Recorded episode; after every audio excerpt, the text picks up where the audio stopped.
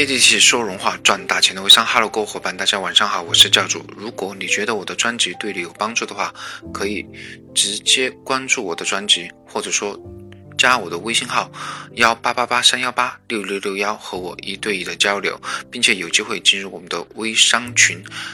参与每周两场关于微商的培训和分享。今天晚上我们分享的主题呢，就是客户的分类管理哈。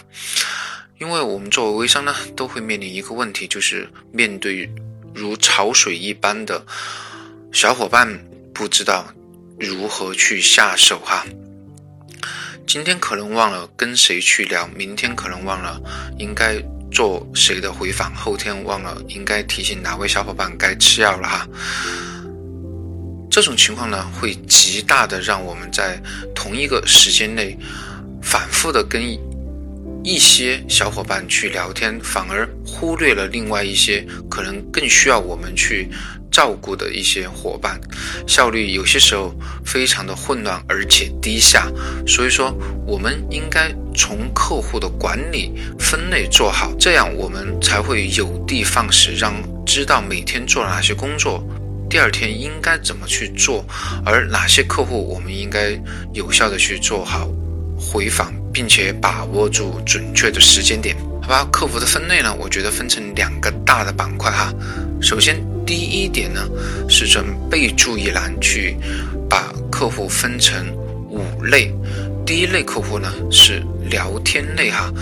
因为毕竟我觉得大家都是从聊天开始了解你的项目，或者说了解你这个人的，不管是熟人还是陌生人。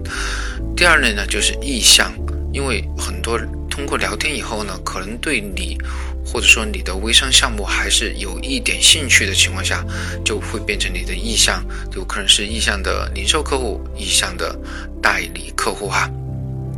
当然不管了，我觉得都是意向就可以了。啊，第三类呢，我觉得就是零售了，因为有些伙伴是从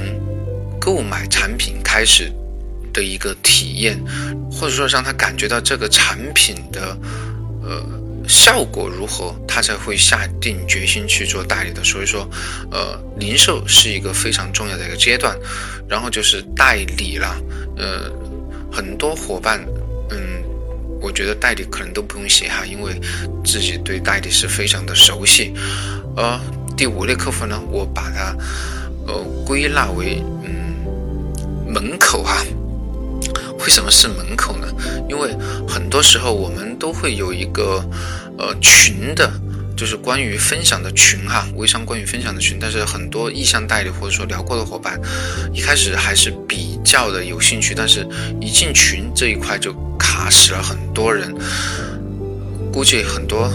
微商的伙伴都有类似的经历哈，因为腾讯有一个超过一百人都会去绑定银行卡的一个规定，让很多小伙伴就在门口这里被卡住了。而他其实有一点意向，但是他的意向又不是那么强烈哈，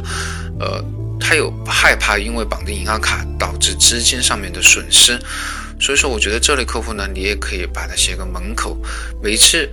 培训分享的时候，你都可以有意识的提醒他今天晚上分享的内容是什么，问他有没有兴趣参与。你说的多了，他可能也看你朋友圈看的多了，就会进群哈。进了群以后，感受到你们群的氛围，或者说进一步了解你们产品以后，才会更有效的，或者说更快速的去下定决心，判断这个项目要不要参加你们的团队。好，做好这五类客户的分类工作以后呢，建议。各位伙伴啊，在客户的名字后面呢，再把你们最后一次聊天的时间备注一下，因为是这样哈，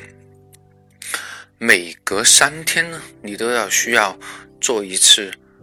重新的沟通的工作哈，不管是聊过天的意向代理，还是你的零售客户，这三天时间呢，让他对你又有一次了解的机会，特别是。嗯，很多意向代理呢，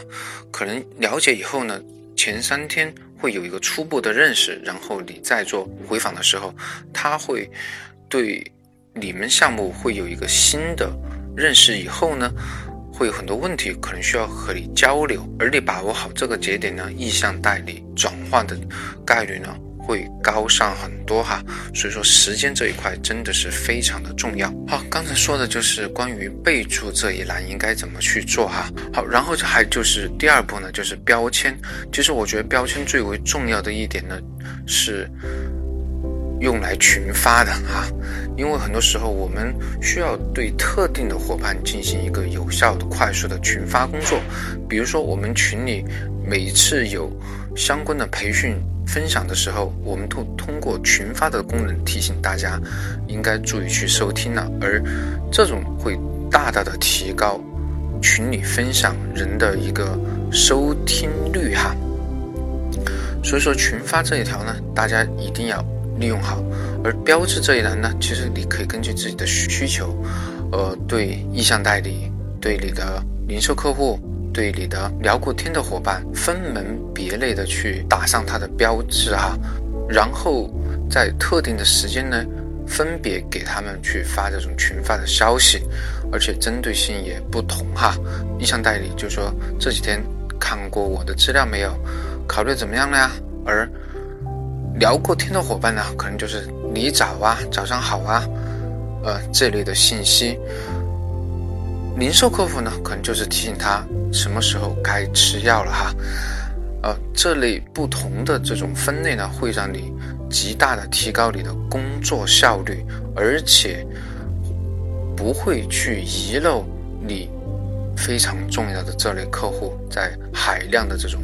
客户群里面哈。好吧，分享很短，但很精彩。如果你觉得我的分享对你有帮助的话，可以加我的微信号幺八八八三幺八六六六幺。就在这里等你，See you。